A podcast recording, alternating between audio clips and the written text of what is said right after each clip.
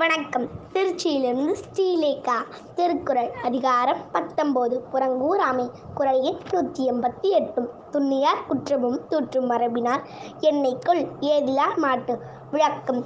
நெருங்கிய நட்பிரனின் குற்றத்தையும் புறத்தே பேசி தூற்றும் இயல்பினார் அரியலாடரத்து எப்படி மோசமாக நடந்து கொள்வார்களோ?